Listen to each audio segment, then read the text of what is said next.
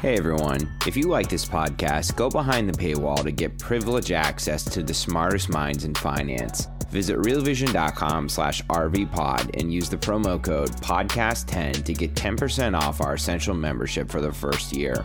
Join the Real Vision community and learn how to become a better investor. And now to today's episode of Raoul Pal Real Vision.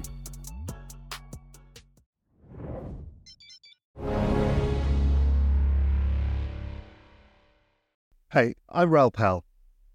I'm the host of The Journeyman, and this is my podcast.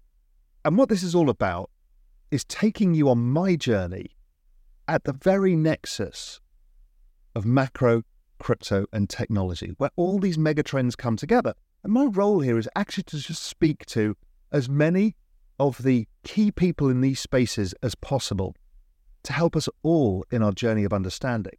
These times are moving fast. They're complicated. It's a confusing world out there. And I'm trying to help us make it a little bit clearer, to feel a little bit more in control. Because out of all of this is massive opportunity. And I want us all to find the opportunities. Now, N F Ts have been a space that I've been interested in for a long time. It's one of the kind of mega component parts of crypto. And N F Ts have a broad range of use cases. Everything from ticketing to derivative contracts, but really it all came out of art, which was an amazing place for it to start, but that's where it started. It birthed some incredible artists in the space, people like Beeple or Xcopy or Fuck Render and many others. And I've always found this a really interesting start to proving out that an N F T, its real purpose is a smart contract on a blockchain that allows for scarcity. You see, in a digital world, you can make endless amounts of everything. So how can anything hold value? As we move into the metaverse experience that we're headed towards, where all this technology all kind of comes into the same place, we can't have assets that go to zero. We need to protect scarcity. Scarcity is what gives things, scarcity and utility are the two things that give things value here. So scarcity allowed artists to create a new experience. And artists being artists experiment faster than almost anybody else. So we've seen an incredible array of stuff coming out of the N F T space and the artists themselves. So this time, I want to speak to Grant Yun about what he's doing, because he is a really preeminent artist, incredibly respected, but he didn't come from this background. I mean, he's studying to be a doctor. It's a ludicrous transition that he's made, but he's been incredibly successful. And I love to get in the minds of an artist. What creates their art? Why do they do this? And why does blockchain technology really help them in that? And you see, as time of speaking, which is in September twenty twenty-three, the N F T market is imploding.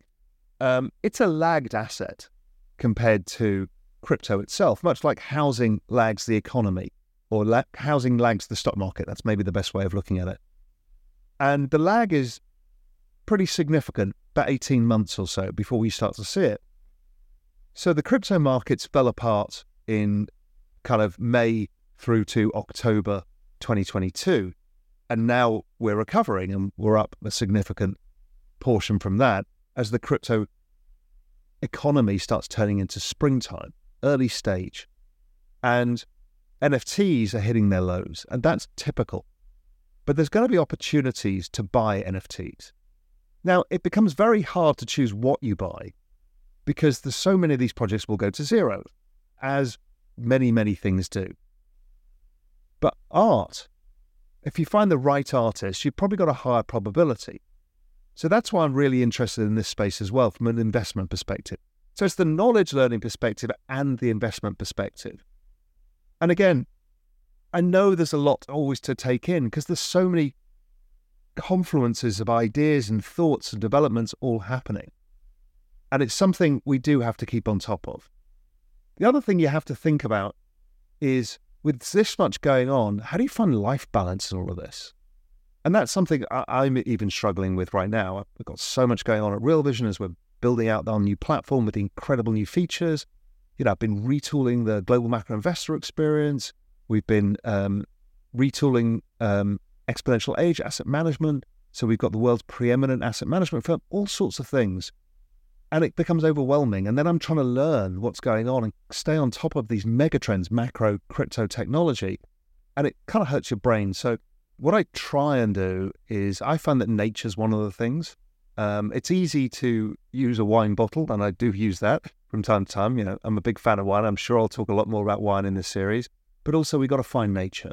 We've got to find nature, touch, touch grass, as people say in the crypto industry, because it has this calming effect. And really, if you want to actually think, don't try and think.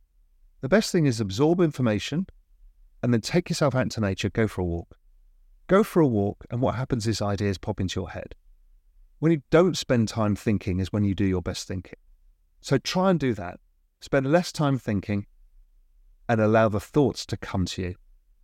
Just get the quality information, follow my journey, follow the other journeys on Real Vision, and you'll find that suddenly it'll all come together. Anyway, let's get to my interview with Grant, see what he has to say. Join me, Raoul Pal, as I go on a journey of discovery through the macro, crypto, and exponential age landscapes. In The Journeyman, I talk to the smartest people in the world so we can all become smarter together. Grant, fantastic to get you on Real Vision. Thanks for having me. Listen, this is going to be fun because you've got a great story from, from as far as I understand it, breakdancer to medical student to um, a very highly regarded artist in the space. It's kind of must be head spinning for you. But let's start from the beginning. What, talk me through this breakdancing business? yeah, um, I started in middle school, just kind of in gym class with a bunch of people. Um, But I, it was something I never let go of. And when I went into college, I think I wanted to identify with a group of people, you know, as as young adults do.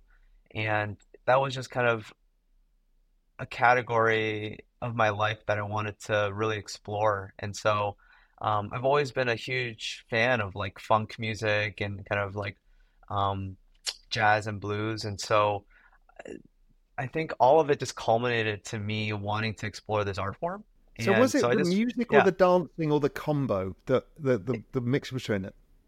it? It's a combo. I think a lot of people And the culture assume, as well, I guess. Yeah, yeah, the culture as well. I think a lot of people assume like um, a lot of breakdancing, you're dancing to kind of like hip-hop music. But in reality, what it is is, uh, you know, kind of like hip-hop dance emerged in parallel with the music. And so the foundation of it, it really is focused on um, kind of like funk and blues and, and kind of that era of music. And I think that's, you know, that along with classic rock is something I grew up on as a kid. And so it, it was just a match made in heaven for me. And there's, you know, a competitive aspect of me. And I try my try my best to tell myself I'm not a type A person, but I think over the years it's become pretty clear I am a type A person. And um, look, the really important question is, which is the best Stevie Wonder album if we're going to talk funk? Or are you Which more Sly and the Family? The best Stevie Wonder album. The best Stevie Wonder album is uh, the one with the uh, Golden Lady on it. Uh, it's called uh, Inversions. I, I can't remember. In, actually, in, yeah. Inversions. Inversions. There you go. Yeah, I think that's the one that has Golden Lady on it. Um, yeah. And uh, yeah, yeah. That's I'm a, oh, but yeah, all I'm, of them. I, I'm every a huge funk fan as well. All of it. I just love music, and I, you know, I was blown away. I grew up. When I was kind of a teenager, it was Grandmaster Flash, and the whole start of the whole hip-hop movement and breakdancing became huge over that period. It's just it's just fascinating that you got into it. And you kind of, when you when you went to school, you treated it like a um, like some people would do a sport. So it's the way of making friends, building a culture, a community, where you've got a commonality of interest, right? Which which comes up later, I guess, in N F Ts, which we'll get to in some thing. But did you find that it helped you find your kind of crowd? Yeah, I think it did. I, I think um, there's kind of a, a crowd of people I hang out with uh, in academia just because I've been in it for so long, and maybe, you know, some people in the art community as well. But whenever I go and, and meet people in the dance community, it's it's extremely lighthearted, and, and people kind of express themselves extremely honestly. And that's something I really appreciate about that group of people. Um, and, uh, and yeah, yeah. So, so then you went to med school, is that right? What was, yeah, I, what's the journey here? So I, I graduated from the University of Wisconsin in Madison, two thousand eighteen, I believe. And then I spent a couple years um, applying to medical school, kind of just working as a freelance artist, and then got accepted to uh, the Medical College of Wisconsin, which is about an hour away. Um, and I've just been here since. So it's been about three and a half years here in Milwaukee, Wisconsin. So talk me through the artist journey then, because you've met, you mentioned, oh, I was freelancing as an artist. You just kind of dropped that in there. So wh- when did you start in art, and how did you get your involvement in art?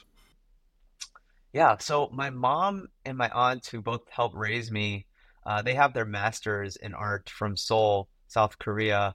And um, they both worked as art teachers, basically, as, as I grew up. And so, and, and my dad was an electrical mechanical engineer, which is why I was in the Bay Area at the time.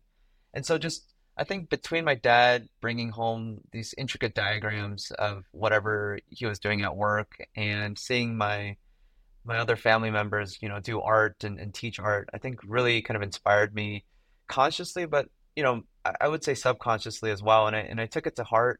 And when I went into college, I did my best to try and just pick up digital art. So I, I, I first started, I, I, I talk about this story a lot, but I actually started doing digital illustrations on PowerPoint because I had no other, I didn't know of any other like medium through which I could do digital art. So I would just stack the shapes tool in, in PowerPoint. Um, and it, it worked out for, it worked out for a couple of years. And then I was like, oh, you know, I should move over to more dedicated illustrating software. And so I picked up Adobe Illustrator, but I, I built a foundation up from illustrating in that style. So I still use it to this day. And, um, it's really from there, it's just been kind of a journey of kind of improving and grinding. So have you been, were you ever kind of somebody who painted or sketched, or are you just digitally native? That was just the way you, you figured art out for yourself? No, I think early on in college, I did my best to try to explore a ton of mediums. So I did a lot of painting, um, whether it was oil, acrylic, um, or spray paint. And then uh, I have like books and books of just illustrations I've done in, in pencil and, and in and marker, et cetera. Um, but it, I think the reason I stuck with digital is because um, when I first started, my mindset was I wanted to distribute my art as, as much as possible. I, I never had this intention of wanting to make as much money or, or anything like that. My whole goal as an artist, because I was, you know, I was trying to do this on the side, was really just, I wanted to share my art with as many people as possible. And I found that digital was the best way to do that. And did you start in something like DeviantArt, or did you, what platform, how did you start sharing it? Or yeah, was it I actually straight... started, no, no, I, I started sharing on Reddit actually. And I think a um... lot of people picked up on my art through Reddit. And that's how actually I got most of my commission work um, early on. I just did my best to just spam it through like all the subreddits. And sometimes it would like make it to the front page of Reddit for a few days. And And, uh, you know, those are the days I would get uh, a lot of commission work. And, and so that's kind of the way I really worked my way up the ladder. So talk me through the crypto journey and how N F Ts, talk me through that whole journey. Yeah. So, you know, kind of working my way up the ladder through Reddit, I, um, you know, I always thought I had the potential just, just mentally to become an artist who is recognized in fine art, but as a digital artist, it's extremely difficult to go through that journey. And, and no one really, I at the time didn't know how to do that. And especially because I didn't study art, you know, I was studying biochemistry, I, I just had no guidance. And so what I did was I would just submit my art to, you know, galleries or online magazines or, or just anything I could find. Um, you know, I would sit down with this huge spreadsheet every other week and, and I would just submit, I would just submit away. Um, you know, are there opportunities for this and that with my art? Um, and, you know, one of those opportunities that I came across was just a SuperRare link. Um, I, I, I was, I was into crypto, but I, I didn't really know or care for what N F Ts were at the time. And this was, I'd say November, December of twenty twenty. And so I was, I was just, I found the SuperRare link. They said, you have to submit this uh, video of yourself talking about why you like N F Ts, um, and then um, to submit your portfolio. And so I tried to learn like in thirty seconds about what N F Ts were. I, I kind of just li- lied myself, you know, through the, t- through the video saying I was, uh, you know, super into N F Ts. And then um, I just submitted it. I completely forgot about it um, for a couple months. And then randomly one day I got this email saying I was ac- accepted to SuperRare. So I remember that day I, I learned like what MetaMask was, and I and I learned about like what these tokens were, um, and then that that was really the start of my journey, really. And so, what happened with SuperRare? What was the first thing that you published or minted? How did it work? Yeah, so I it's a funny story because the day, the two or three days before I minted, or I got accepted to SuperRare, two or three days before, I like gave away my seed phrase. Um, on like, it, it, yeah, it was it was a total disaster. I, I had like lost all my money. Um, I had like no money left in my bank account, and at the time the gas fees were like two hundred or something, and it, like two hundred dollars to mint something. And so I I, ba- I barely had any money, and I was like, you know, this is. This is just a leap of faith that I'm gonna uh, I'm gonna take, and so I minted um, one of the illustrations I, I had, and um, and then I remember like a few hours later I get this offer for like zero point two or zero point four E T H, and, and I'm like, should I take it or or, or maybe I can go higher? So I, I wait, and then they withdraw their offer, and then I'm like, oh no, maybe I won't ever sell anything, and then uh, eventually I think. I can't remember the exact E T H amount, but it was like seven hundred dollars. And, and that was the first thing I ever sold on SuperRare. How did it make you feel?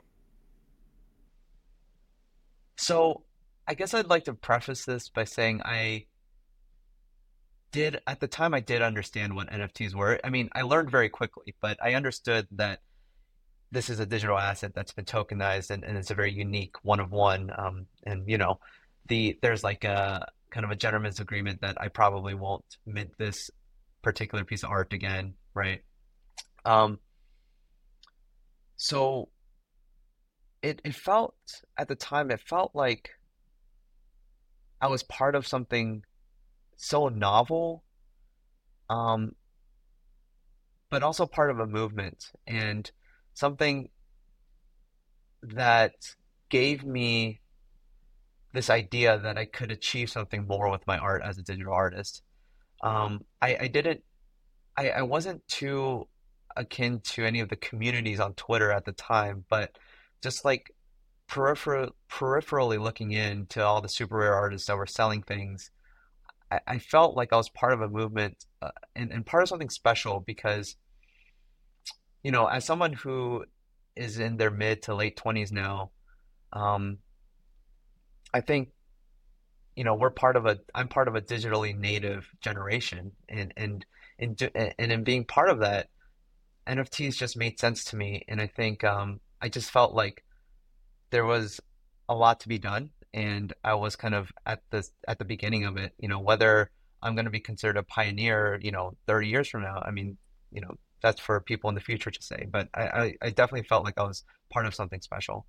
Were you a gamer? So did you understand digital assets in different ways, or yeah. was it just the art element? So you were a gamer. Yeah, yeah. Um, I, you know, I, I played games throughout my throughout my childhood, and then in recent years, it's really been about StarCraft and Counter-Strike. But um, you know, even in, in you know a little bit of League and stuff like that. But you know, like the idea of skins and and kind of closed. Um, close tokenized economies that, you know, these video game manufacturers have, you know, they just made complete sense to me. And so just converting that idea to a more decentralized, a more public um, economy of, of tokens was just something that um, I think when I learned about it blew my mind, but also was something that I wanted to actively be a part of. Well, we'll get into philosophizing about N F Ts in a bit and where this is all going, but talk me through the journey of your art, because, you know, there's you suddenly, you're at med school, you've, you're SuperRare, you mint your first thing, seven hundred bucks, next minute Christie's or Sotheby's. I mean, to, yeah. What the hell happened? Tell me that story of your first mint through to suddenly you're one of the most renowned artists in the space. Yeah. Um, so I kind of, from that February of twenty twenty-one, I, you know, for the next few months, I was selling things between zero point five to one E T H, maybe on a lucky day, two E T H. And then a couple things happened that really kind of def- uh, defined the trajectory that I would take um, in the years to come. And one of those was the person that actually accepted me to SuperRare. He reached out to me on Twitter one day and he told me that a lot of collectors were interested in my art, but I was minting a lot of different styles. And so it was kind of difficult for the collectors to understand, or to, they, they just, you know, didn't know what to expect the next thing I minted. Um, and the moment he said that, like that, literally that moment I, I read that text, I, I knew what style I wanted to pick. And, and that's the one that I've been running with thus far. And that's because that's the one that I identify with most. Um, I think it's the one that I've been exploring the most and, and the one that speaks to me personally. And then, so from that point on, I, I can't remember exactly what date that was, but sometime in twenty twenty-one, he told me that. And, and from there, I was minting a particular style, which is the one I have today. And then um, I would say sometime between June and August of twenty twenty-one, Um, a couple collectors, one day I woke up and a couple collectors had swept my floor. Um, just, they bought all the, the, um, the unsold pieces that I had minted. So it was Anonymix, um, Tappy, and I think, I believe a couple others. And so it was just like four or five E T H of sales. Um, but in that moment, I knew that Twitter was actually an extremely important vehicle for artists in the N F T space. And prior to that, I had no real engagement on Twitter. I just kind of posted something, forgot about it, went to Instagram or went to another social media platform. Um, but in that moment, I think I realized that Twitter was actually very integral to, to communicating with collectors and other artists and communities. And so ever since then, I've been doing my best to, you know, not only support other artists, um, whether it's financially or, or just with the voice that I have, um, but also communicating with collectors. And I approach N F Ts the exact same way I approached um, my art journey before that. You know, I was, I was talking about going through these spreadsheets and applying to things and doing this and that. Um, very similarly, I still continue to, you know, reach out to companies and reach out to collaborators, potential collaborators, um, if there's any opportunities, because at the end of the day, you know, it, it never really hurts to ask um, if you're interested in something, right? And, and so a lot of the opportunities I found were just by simply asking, and and the, the the worst that could happen is you get ignored or you get rejected, and you know what's you know, there's really no harm in that, you know. So, why did you settle on the style you did? It's very unique. It's kind of a very beautiful, simple but not simple style. Why why that style, and where were the influences in that? Yeah. So when I attended the University of Wisconsin, the University of Wisconsin actually has a as a world-class uh, art collection um, at the museum called the the Chazen Art Museum. It's attached to the the art building there, and it's a public free museum for everyone. Um, and so I would go there every, I don't know, at least like once a month, a couple times a month, um, and there'd be so many amazing pieces. One that stuck out to me was Ed Ruscha's uh, Standard Station, which is, you know, one of his most iconic pieces. And I would stare at it and and, and try to appreciate what the, the meaning of that work was. I think without an art education, um, formal art education, I just did my best to try to learn about the artist in that museum. Um, and so I did my best to kind of replicate that style, um, except in the way that I knew, and with the kind of the technical restrictions by, you know, from, you know, uh, using PowerPoint. And, and so the combination of those two things kind of resulted in something that was uniquely my own. And then one year I went to the Whitney Art Museum down in um, the financial, is, is it in the financial district or Soho? I, I can't remember at this point. Um, but, but, you know, downtown uh, New York. And uh, there was a, kind of a retrospective uh, Grant Wood um, exhibition there. And I, I think that's the moment that it really like was an eye opener for me, where what, looking at his style and how he approached art and, and what he wanted to convey through his art was really something that I wanted to incorporate with my own practice. And so I went home after kind of going to that exhibition, and I started to create some of the pieces that I did. And the first one uh, is called, uh, after kind of that whole experience, the first piece I created was called Midwest, which was actually the piece that was sold at Christie's um, earlier this year. And that was a piece that actually got me to the front page of Reddit, that um, after I uploaded it to Reddit and, and kind of got me more jobs and, you know, as a freelance artist, and also kind of motivated me to create a series on my own personal reflections of living in Wisconsin, coming from California. And so ever since then, it's kind of been exploring the medium that I would use, and also my own kind of um, my, my own personal experiences in my life. So how do you adapt from here? Because you don't, you know, you're an artist, you don't want to be stuck in the same thing, even though it's successful and you have collectors and they like it, and you know, you're getting all the confirmations, but you know, an artist at some point has to take risk again and get outside their comfort zone. How do you do that? Yeah, I, I feel like our conversation is about to get a little bit more esoteric, but um, the way I think about this is N F Ts, beyond the kind of the financial freedom that I've obtained, you know, to a, to a certain extent, and, and some other artists as well, from a, from a strictly art perspective, what I would have to say is being in N F Ts gives you the opportunity to have a possibility in a career in art, uh, for a career in art. Uh, there is no guarantee. And I think I say this because there are very few players who are coming from contemporary art spheres who are interested in N F Ts. A lot of it is people, a lot of it are companies and, and entity, entities that are crypto native. And so it's a sustainable, to an extent, it's a sustainable ecosystem for artists who want to be creating N F Ts, but to branch out, um, there's really no guarantee. And as you mentioned, you know, this is a risk that I have to take um, if I want to do something that's beyond kind of in the crypto, kind of crypto native spaces. And so really, it's about doing the exact same thing. I, I view myself as someone who has achieved some noise in in, in the art world. Um, sorry, very minimal noise, but at least has the door open to try and attempt, make an attempt at a career in art. And so I'm going to do this. I mean, I don't, I don't want to give too many details um, because I'm working on things behind the scenes, but I'm going to approach the this opportunity with the same mentality of, you know, I'm at the bottom of the ecosystem here, um, and sure, I have this experience in digital art, but how am I going to translate it to the world of contemporary art, where there are more established artists and there are people that know significantly more than I do, who have had more experiences than I've than I've had, um, and so it's really for, you know, just building the foundation from the bottom up. Yeah, look, I think it's interesting because I do think all of the mediums are kind of coming together. So, you know, we've certainly seen Damien Hirst go from one to the other, Beeple go from the other back to the other. You know, Beeple's now doing physical kind of objects like Damien Hirst had done with the shock and the formaldehyde.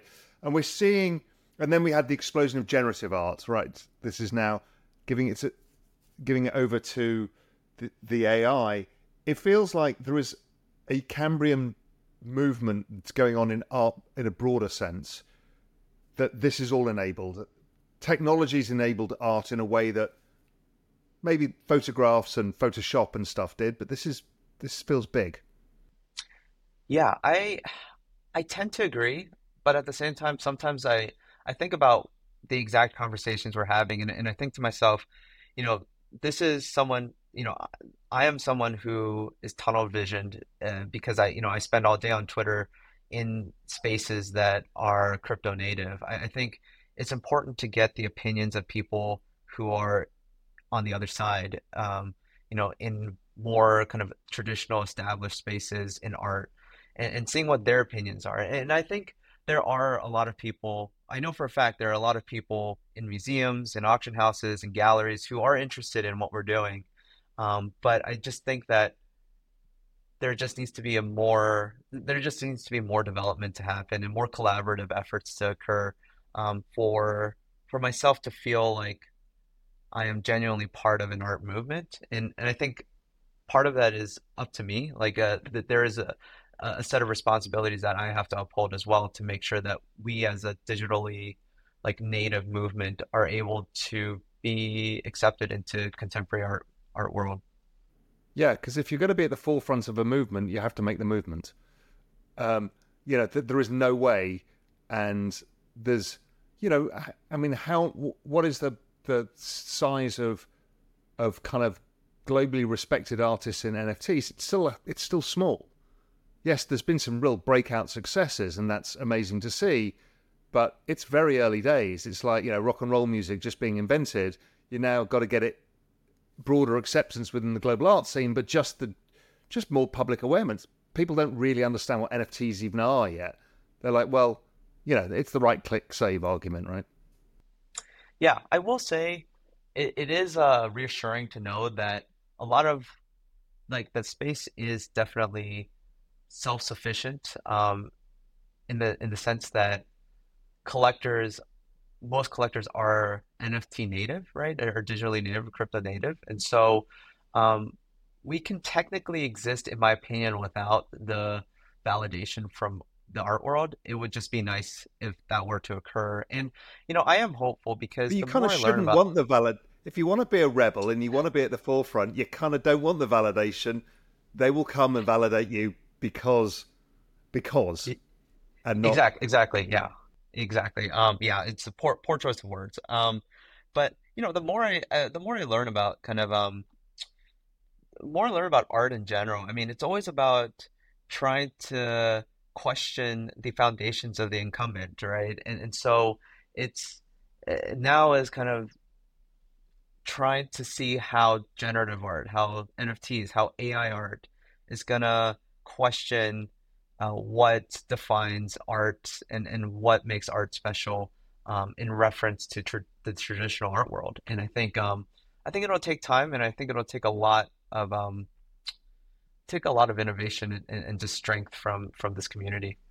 And the other thing that's about to happen, uh, six five two nine um, has spoken about it a bit, is we're about to go into three D in the A I. A R space, right? We've got a whole new medium that's never existed before, another new medium that's about to come onto yeah. the world, and it's happening already.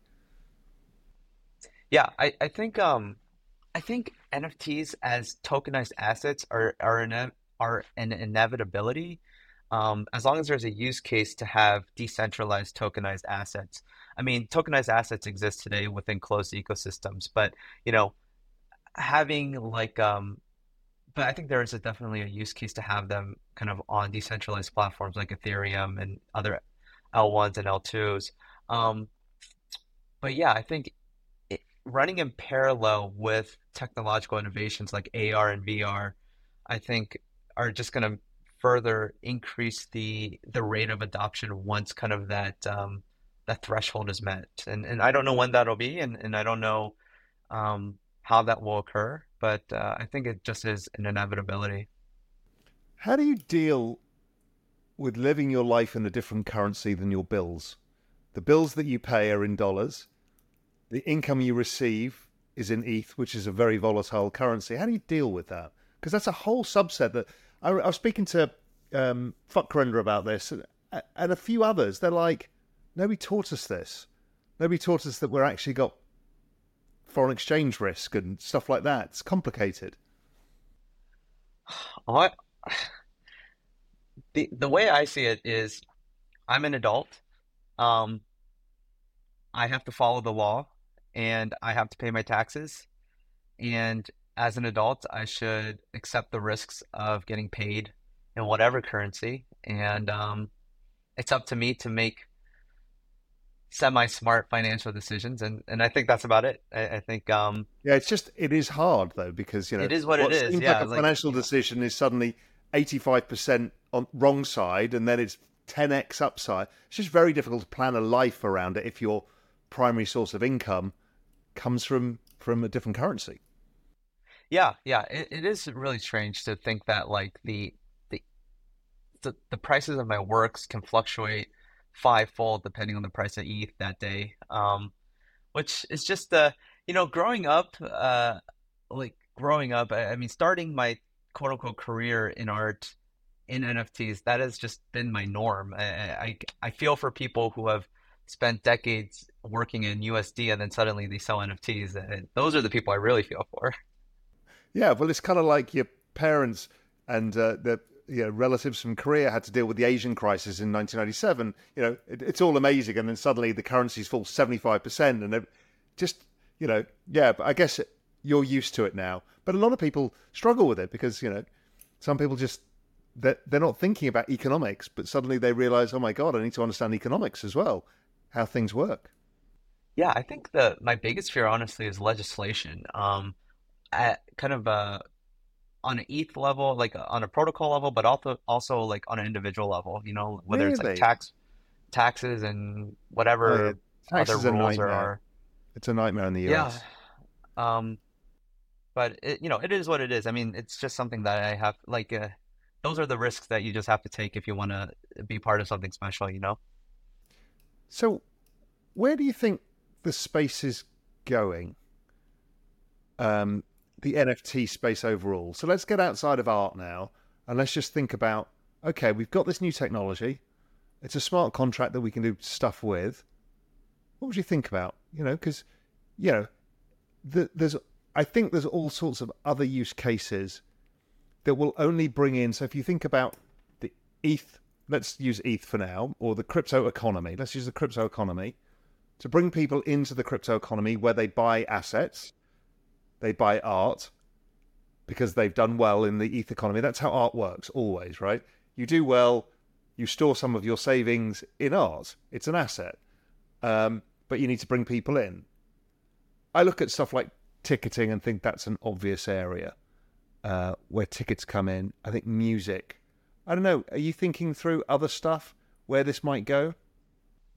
Yeah, I think uh, the first thing I would like to say is um, when I think about like these ideas, it really comes down to establishing, for lack of a better word, like hegemony within uh, all the protocols. And and I think obviously the best and, and most prominent L one is Ethereum today.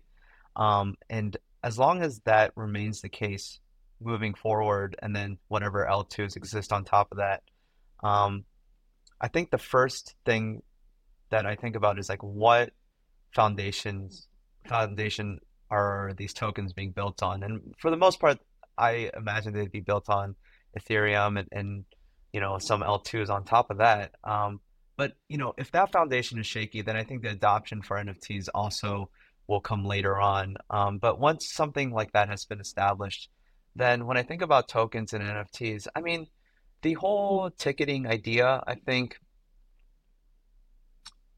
I, I think it, it, it will happen, but I think there's a lot more use cases for N F Ts.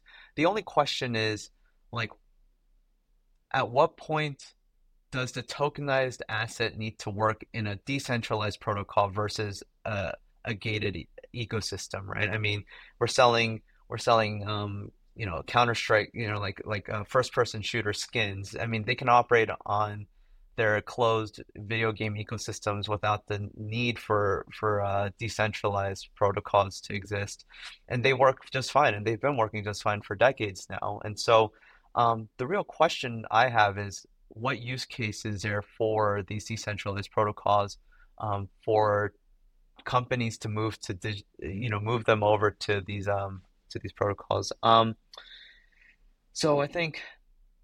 I think in terms of that, um, additionally, when I think about like art in general, I think I've said this a couple times, but I'm pretty set on this prediction that I think all N F Ts, except for art related N F Ts, will be considered digital assets in the future, whether that's gaming, whether that's, as we mentioned, to- uh, uh, tickets or, or anything uh, that has to do with kind of tokenized assets on blockchain. I think will just be called, you know, digital collectibles or digital assets. But I think people in such niche communities in art will still call these things that are important, like a fidenza, an N F T, and not, this is a digital asset. Um, and that's just kind of a random little side side note that I had, but I'm pretty set on this idea that N F Ts have been grandfathered in as a word in the art world, and uh, I think they will continue to be N F Ts in the future. I think you're right. So which artists do you look up to in the space? To be completely honest with you, I, I really look up to all the generative artists. Um, and recently, I would say a little bit more A I artists as well. I'm still trying to navigate this, the all the arguments behind A I art, the, the pros and the cons. But as an artist myself, I mean, I, I support these artists uh, who are creating A I art, uh, whatever, you know, their practices revolving around A I art. Because I think when your favorite art critic and your favorite artist and your favorite art collector are are downplaying the the importance of A I and the impacts it'll have on the art world, I think there is something special there. And I think there's something that you should be paying attention to. Um, but beyond that, I would say the generative artists really inspire me a lot. I think abstract art, um, just like abstraction from the in the nineteen hundreds, has always inspired me as an artist. And I'd say generative art is kind of a little branching point for abstraction kind of within the realm of art, and, and how these generative artists explore abstraction through this manner. I think it's something that's really inspiring and eye-opening to me, and, and inspires me to approach art in different ways as well. The, the other one that really floored me when I saw it, it's almost a complete juxtaposition to your work. Yours is kind of sort of utopian. It's it's that it's the Midwest, and it's green, it's got cows, and it's it's nice, and it's pleasant, right? It's a green and pleasant land. And the other side of that I found was the Rupa Renesto's um, Life in West America, which was the the kind of warped photographic art. And it was like the American dream warped. It's like a Hunter S. Thompson novel. Um, just I just think there's a lot of really interesting new perspectives that are happening. And it's it's happening in this space now because art can have value more than it would do if that art was on DeviantArt. Because DeviantArt, you know, there's seventy million users, of which, how do you find anything? It's just a, it's nothing. But now creates value, so that creates attention, and that creates an economy. I think um, what I'm about to say might be a little bit premature uh, from just like not having uh, compiled my thoughts properly. But what I what I want to say is, because A I art gives the opportunity to create an infinite amount of outputs um, at a speed that's uh, probably unprecedented uh, compared to people who have to manually paint each canvas. Um, I think the importance of A I art will come in the form of curation, right? Life in West America is, is so special because the artist was able to compile such a an impressive and, and extremely strong uh, set of curated pieces, right, for that collection. And I think each one works um, in of itself, but then when you look at them all together, and, and I actually had the opportunity to see some of them at Christie's uh, a few months back, and, and just seeing seeing them even in person, I think, is extremely special. Um, and so I think a lot of A I art and a lot of um, the noise that A I art will make will come in the form of really good curation from these artists. The other one that I'm really blown away by, and I didn't, I was arguing with Bat Soup Yum, part of six five two nine's team, like, you know, I really think I should buy um, uh, Refik, um, you know, the the the amazing three D thing. And he was launching the new one, and everyone's like, I'm not sure what it is. I'm like, I'm sure it's going to be amazing. And I, I haven't bought it. And they were they were trading it like one E T H, and now they're like ten E T H or something. And they're and they're probably going up because they're they're amazing. That was another thing that blew me away, to see that art in in MoMA. And even I, I spoke to somebody who's close with the people at MoMA. A MoMA like this completely changed our audience for art. So it's the flip side of what you were saying. They were like, you know, we get a bunch of people come in, they want to go and look at some David Hockney or whatever's on the wall, right? And then this piece came in, and it's this three D incredible generative art. And they said, we've never been busier. Um, yeah, yeah. And, and when they I went said, there, you suddenly realize yeah. there's a new audience that's come out of this whole space that never existed. Yeah, I think it's, I definitely think that A I art is here to stay. And I think the people who are able to create A I art in that fashion, as, as Refik does, um, are going to be pioneers of, of this art movement of the early twenty-first century. Because, I mean, just sitting down at the MoMA, every time I go there and I just stare at that canvas, I mean, you can sit there for an hour and uh, you can sit there for multiple hours. And um, I mean, I'll be honest with you, I can't sit down at and stare at a Hockney painting for an hour. I mean, I'll, I'll, I'll learn about it, I'll research it, right? And then the first time I see it, I might take a look at the brush strokes, but you know, I'm not sitting there for two hours looking at, uh, you know, at a, at a Rothko, you know, but I am sitting there for two hours looking at Rafik's work. So, yeah. No, and I that's think something that... amazing. The immersiveness of these yeah. new mediums is like, it's wild. Yeah. And that kind of brings into question, you know, how, how fine art, quote unquote, fine art is going to bridge, you know, the, the masses basically, if they want to, if they want to, right? I mean, it is a kind of a gated community and, and, and that's just a reality, but. So here's a, a interesting story, guy you probably don't know. Um, there's a friend of mine called Alan Howard, is a very famous hedge fund manager, also happens to be one of the largest collectors of N F Ts in the world. And um, one of the big, biggest investors in digital assets worldwide. I, I spoke to him, it was sometime in twenty twenty-one, and he called me up on a Sunday with his very gruff English voice. He's like, his his opening line was something like, "They're all fucking idiots." I'm like, "What are you talking about?" And he's like, and he reeled off a bunch of names, some common friends who are the world's largest contemporary art collectors, ultra famous. And he's like, they don't realize that nobody will, nobody of the younger generation will buy their Jeff Koons.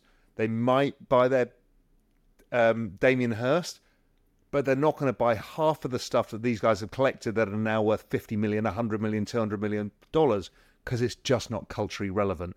He said the culture has changed so dramatically to this digital culture. I mean, he's he only buys, well, uh, he set up a large fund, uh, I think it was one hundred million dollars or so, of um, of just generative art.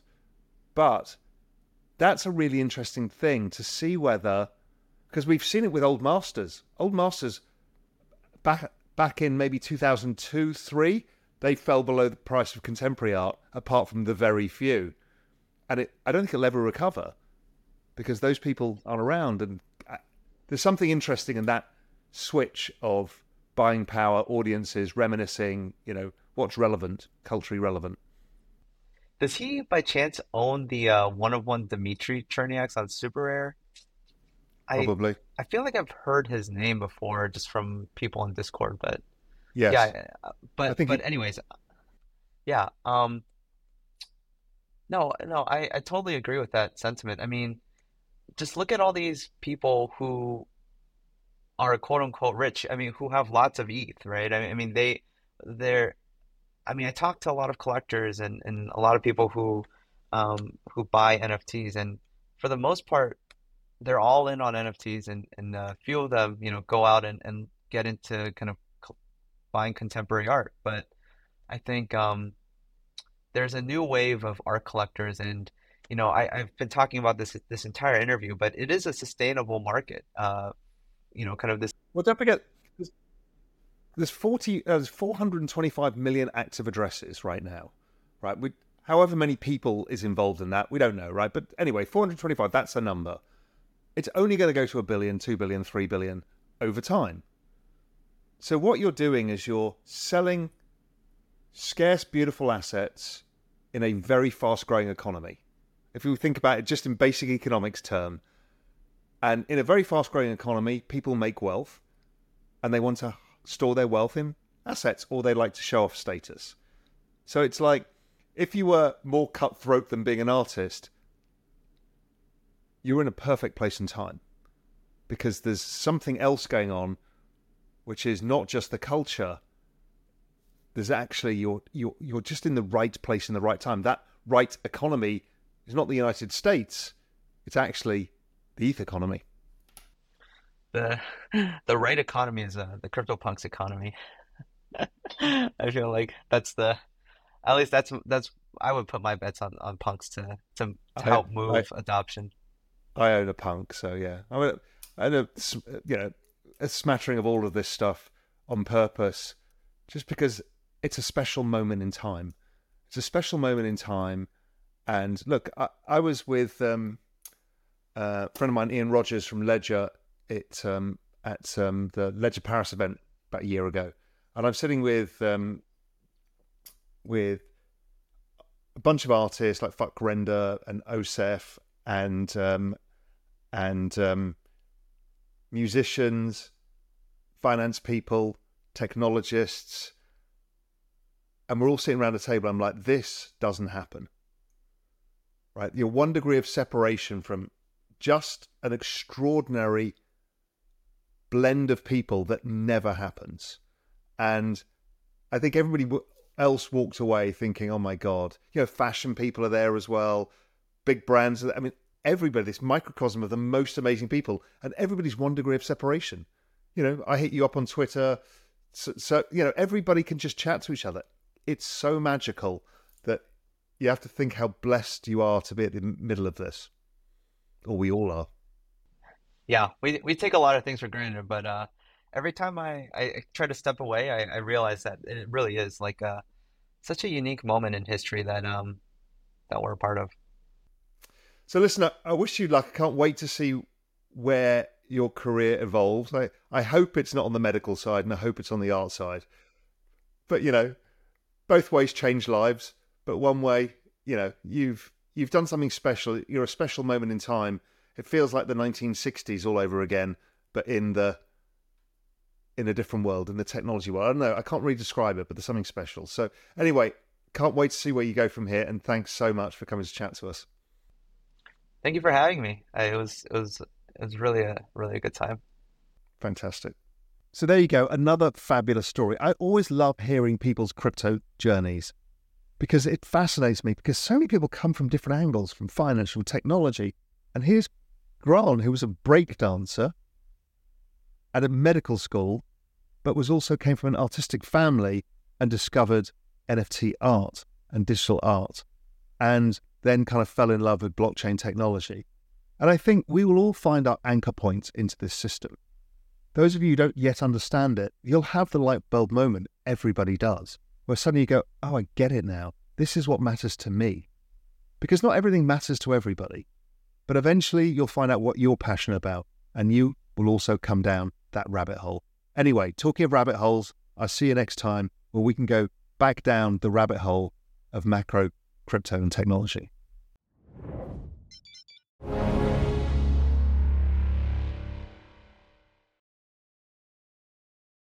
What's up, revolutionaries? Thanks for tuning in. For more content like this, head over to real vision dot com and get unfiltered access to the very best, brightest, and biggest names in finance.